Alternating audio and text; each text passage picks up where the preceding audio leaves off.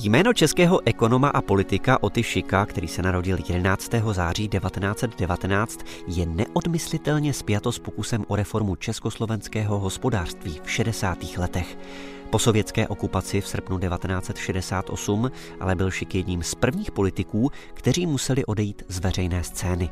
Postupně přišel o všechny funkce, byl vyloučen z KSČ a nakonec mu bylo odňato i státní občanství. Do komunistické strany vstoupil Šik počátkem 40. let uplynulého století. Po zatčení v roce 1941 byl až do konce války vězněn v koncentračním táboře Mauthausen. Tam se setkal s pozdějším prezidentem Antonínem Novotným, který stál za jeho politickým vzestupem. Hned po válce se stal pracovníkem aparátu KSČ a od počátku 50. let vyučoval na Vysoké škole politické ústředního výboru KSČ. V roce 1961 byl Šik jmenován ředitelem Ekonomického ústavu Československé akademie věd. Díky tomu měl k dispozici všechny informace potřebné ke studiu československé ekonomiky, která se tehdy ocitla v problémech. Spolu s několika dalšími národohospodáři Šik navrhl reformní program založený na spojení plánovaného hospodářství a tržních mechanismů. Program byl i přes odpor ortodoxních komunistů přijat na zasedání UVKSČ v lednu 1965. Patřil k nejexponovanějším protagonistům reform Pražského jara. V rámci svých funkcí se zabýval přípravou zejména hospodářských reform. Některé zásadní výroky zveřejněné v akčním programu pocházejí právě od něj.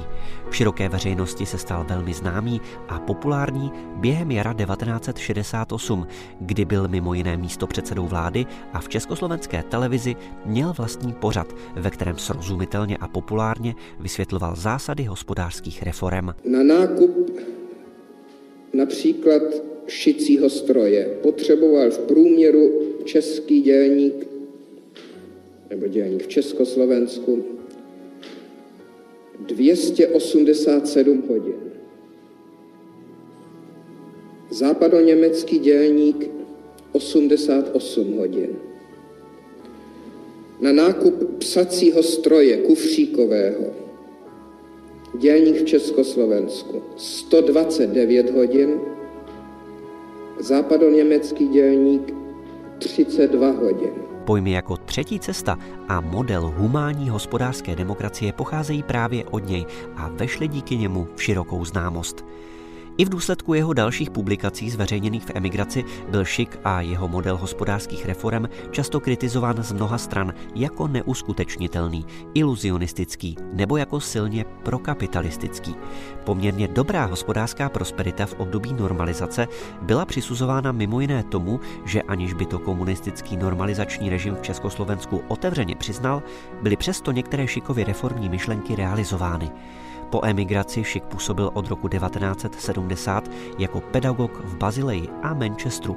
Posléze se usadil jako profesor ekonomie v San Galenu ve Švýcarsku, jehož občanství získal.